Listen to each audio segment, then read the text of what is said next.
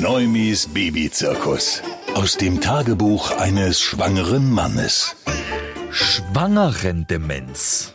Ich dachte immer, das wäre irgendwie so ein schlechter Scherz oder eine ziemlich gute Ausrede, um einfach mal auf Durchzug schalten zu können. Aber das gibt's ja wirklich. Oder wie ist es sonst möglich, im Supermarkt Pfand wegzubringen, einen Kasten Wasser unten in diesen Automaten zu stellen und dann ohne auf den Knopf zu drücken für diesen Bon, sich einfach umzudrehen und zu gehen?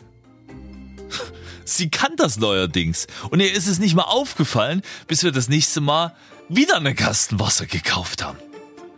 Was? Wie geht das? Schwangerendemenz.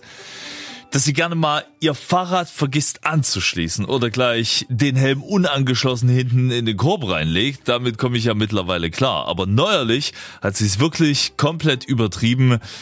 Frei nach dem Motto, ich bin mit meinen Gedanken komplett woanders.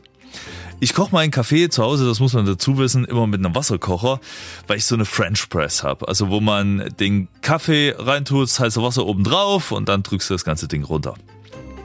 Und dann sagst du irgendwann, beziehungsweise ruft sie aus der Küche, Schatzi, das Wasser ist fertig, soll ich schon mal drauf gießen? Ich war unter der Dusche, klaro, mach drauf.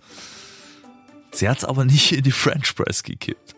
In ihrer endlosen Verpeiltheit hat sie es reingeschüttet in das, was offen daneben stand. Das war nur leider in diesem Fall die noch fast randvolle Kaffeedose. Neumis Babyzirkus.